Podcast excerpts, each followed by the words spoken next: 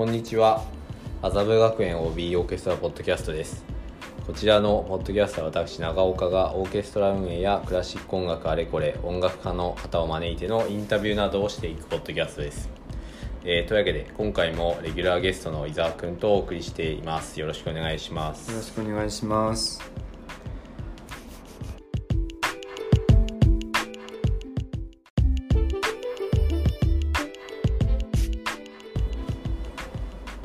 えっとまず一つ目の話題は、はい。えっと、山下洋輔さんの新刊が発売されたということで「盲老猫の逆襲」はい。新潮社から、えー出版されました「盲老猫の逆襲」という本でして、まあ、エッセイ集のようなはい。ものですけれども、その中でなんとあの我々の麻布学園 OB オーケストラの話題もはい登場しているということそうなんですね。で私もあの実は鈴木雅人さんのツイッターからそれを知りまして、ではい。早速ちょっとあの一旦麻布学園 OB オーケストラが出ているところだけなんですけれども。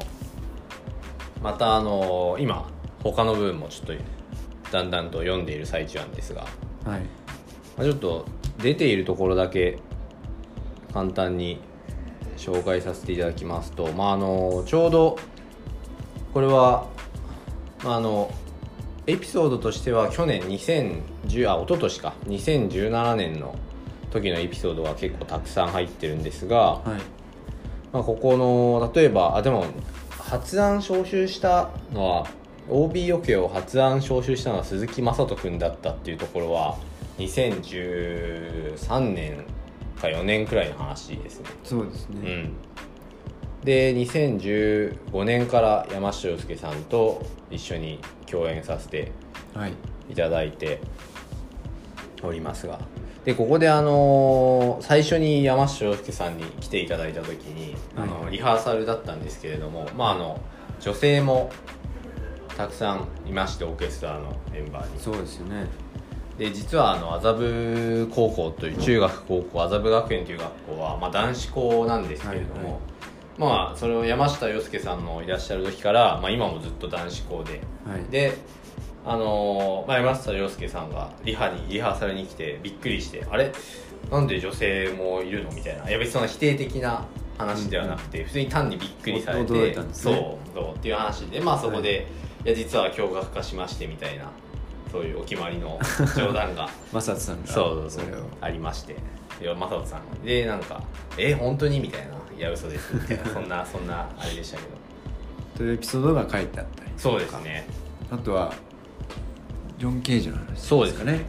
まあ、あと2017年一昨年の東京オペラシティでの演奏会の時にあのよ有名なジョン・ケージの「4分33秒」という曲をやりまして。でまあこの曲はどういう曲かっていうとあの4分33秒間何も音を出さないっていう曲なんですけれども、まあ3楽章に分かれていて。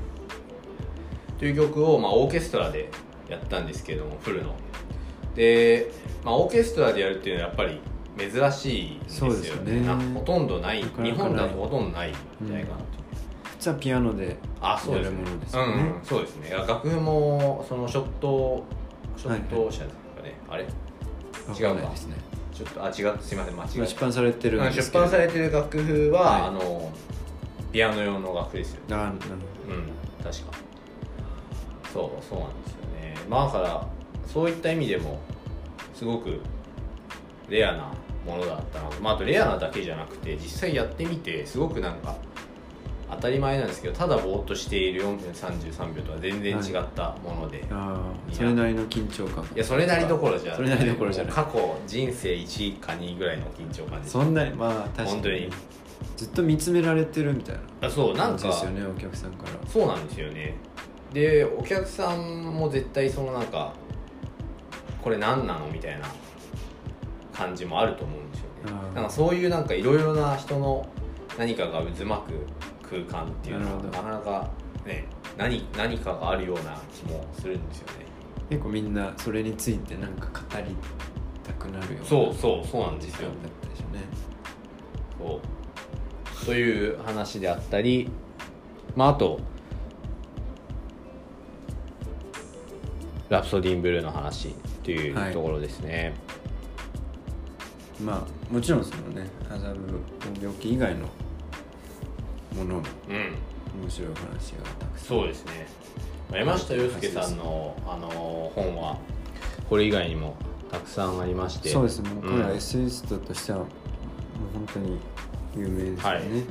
であのー山下洋介さんのえっ、とあれお兄さんだったかな？ちょっとあのごめんなさい。詳しくはあれなんですけどその少年刑務所設計された方がいらっしゃいまして。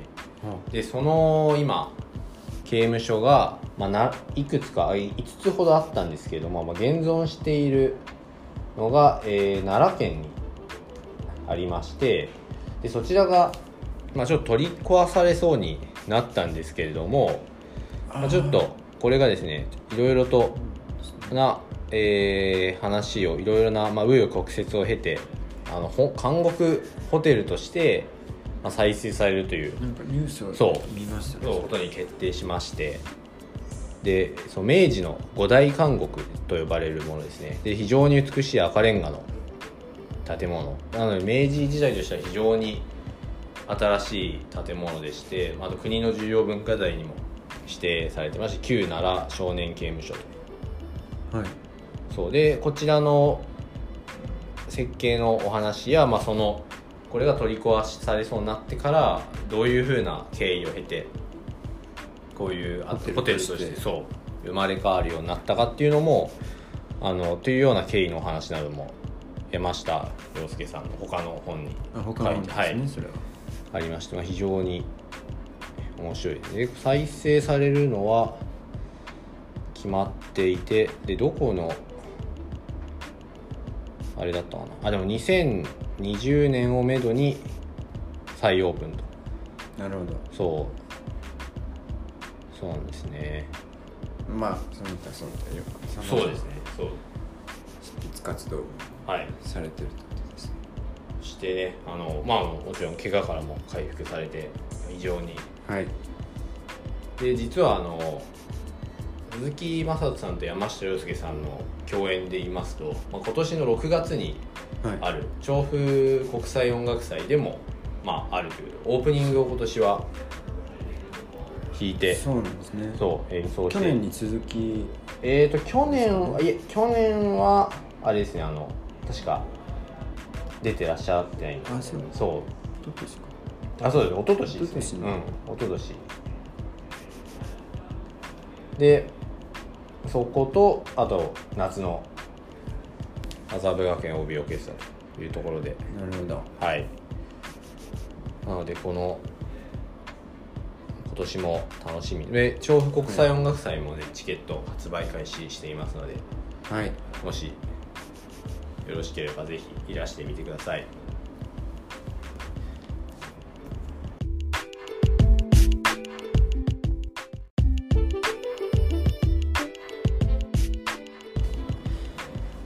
続きましてはえー麻布学園 OB オーケストラに、えーいはい。あのおいつもそのすごく、えーお助けて助けてといいますか、まあ、一緒に我々はそのなんかいろいろなものを吸収させていただきながら、まあ、一緒に演奏させていただいているプロの演奏家の方方についてちょっとお話ししたいなと、ね。はい、思いまして。で最今回はえバイオリンの、えー読売日本交響楽団の首席バイオリン奏者でもいらっしゃる滝村恵里さんについてまあちょっと伊沢君に聞いていきたいと思います、よろしくお願いします、します。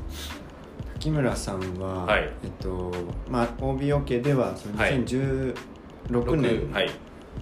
に、まあ、初めて来ていただいてて、その時はラフマニノフの2 2番番ですね、うん、交響曲2番でその時僕はそのセカンドのトップをやってあたんですけれど、うんうんうんそのトップサイドに滝村さんに座っていただいて、まあ、僕は表で彼女が裏をやるってすごく恐縮、恐縮の出来事だったんですけれおーすごいすごいね。どそれは本当にたくさんのことは勉強できてその滝村さんはその読み教でもセカンドを多はい分たくさんやられていると思うんですけど、まあそのセカンドでまあそのうんファーストに比べたらもちろんその目立たない楽譜を弾くパートですけど、まあ、その目立たない楽譜をどうやってその音楽的に読んでいくかみたいなことをまあなんかすごく学んだ気がしますね。なるほど。それはすごい大したこと言ってますけど。いやいや実際もう。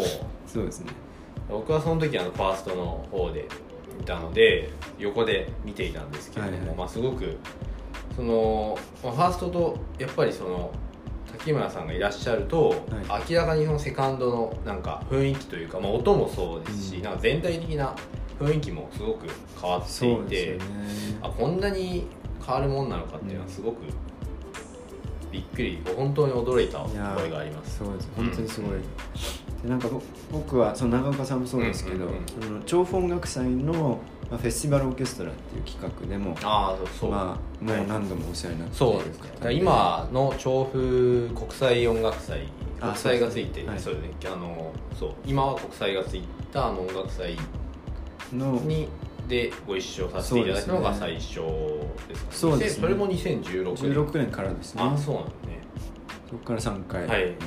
お世話になっててでその調布音楽祭でもセカンドそうですねそうです。のまあ一応トレーナーというかはい。指導者的な感じで,、でその時まあその調布音楽祭だとまあその練習の回数も多いですし、うんうん滝村さんと一緒に弾ける時間も長くて、あとはまあその直接お話しするね機会もすごく多かったのででその時聞いたその滝村さんがなぜそのセカンドにここだわりを持つようになったかっていう話が聞けたんですよ、それがすごく面白くて、その話はぜひ伺いたいでなんかそのまあ彼女が何年前かわからないんですけど、まあ、留学していた時にあウィーンに行かれてあそうですよね。ウィーンに留学されていた時に、まあ、スイスのルティルンの音でまあ開かれる音楽祭、はい。有名な音楽は祭いで、まあ、その音楽祭のために結成されるその祝祭管弦楽団っていうのがあるみたいな。んまあ、フェスティバルオーケストラでみたいなものですね。でまあそれをまああのアバドという、まあ、有名な指揮者がふ振るという、うんうん。そういうまあ演奏会を滝村さんが聴きに行った時に、そのアバドがその、まあ、セカンドだとかビオラだとかその普段はまあ内声と呼ばれるその目立たないパート比較的目立たないパートに対してものすごく指示をたくさん出している。あまあその本番で振っている様子がその内戦に対する要要求とかアピールがすごく勝ったという。で実際にその演奏でもその内政の人たちのその存在感というものに圧倒されたという。あなるほど。話をしていて。で滝村さんはなんかまあそその体験からそのセカンドの、まあ、魅力に取りつかれたそういうお話をされていて、まあ、それもなんか、まあ、も もちろん僕はそのおその演奏会は聞いてないですし、まあ、想像でしかないんですけど。でもなんか僕はその滝村さんをと一緒にラフニを弾いてなんかすごくセカンドの楽しさになんか気づいた感じがしたので。すごい。なんかその話とちょっと同期されてそうなんですよ。すごいね。脈々と。そう。一人で感動してたいやすごいなそれは。いやー本当にライフチェンジングななんかイベントがどんどんそうですね。おおすごいな。そう。アバド滝村さん。伊沢。伊沢ですよ。すごい このラインができた。僕は誰かに伝えられるのかわかんないです。いやいや伝えていきましょう。なるほど。そんな感じですね。そうそういったあれがあったんですね、はい。そこまでやっぱりその1回の何かそういったもので変わるっていうのはすごいですね本当に。そうですね。まあでもそのやっぱりその滝村さんのセカンドへのこだわりうんうん。が並々ならぬものだっていうのはもう隣で弾いててものすごく感じた確かに。そうですね。滝村さん最近のツイッターも始められて、ああすごく魅力的な。そうなんですよね。そこでもやっぱりあのセカンドについての、うん。まあ、お話が結構あるんですけど。そうですね。いやちょっとあの結構あこんなことちゃっていいのかなみたいな。ちょっと薬とくるようなね。そうです。ちょっとオケ、うん裏話的なものが結構ありますね。そういった話もあってなかなかね。面白い。そう。なんだっけな。なんかすごいあそうだ。すごいあの刻みが多い曲のはい。最後のところになんか歌詞が書いてあってうん。なんか音形がなんかそういう風になってたんですけどその歌詞がなんか「あーくたびれた」っていう。な曲曲が何だったかなちょっと。そうっていうふうになんかちょっとねちょっと薬とくるような。でそれがなんか確かまあちょっとこれは言わないよ。まあ、ツイッターをまあ直接見ていただくと。いいかと思うんですけどいやでも本当にセカンドバイネンの愛ももちろんそうですし音楽へのそうですすごい愛がね溢れたツイッターでぜひ見てみていただけると。はいいいかなと、あいいいいかなというかぜひ見てみていただいてほしいです。そうですね。はい。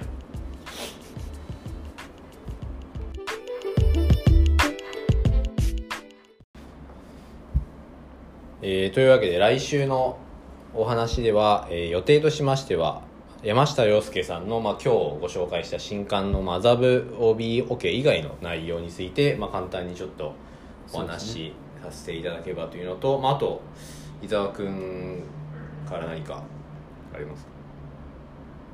いや。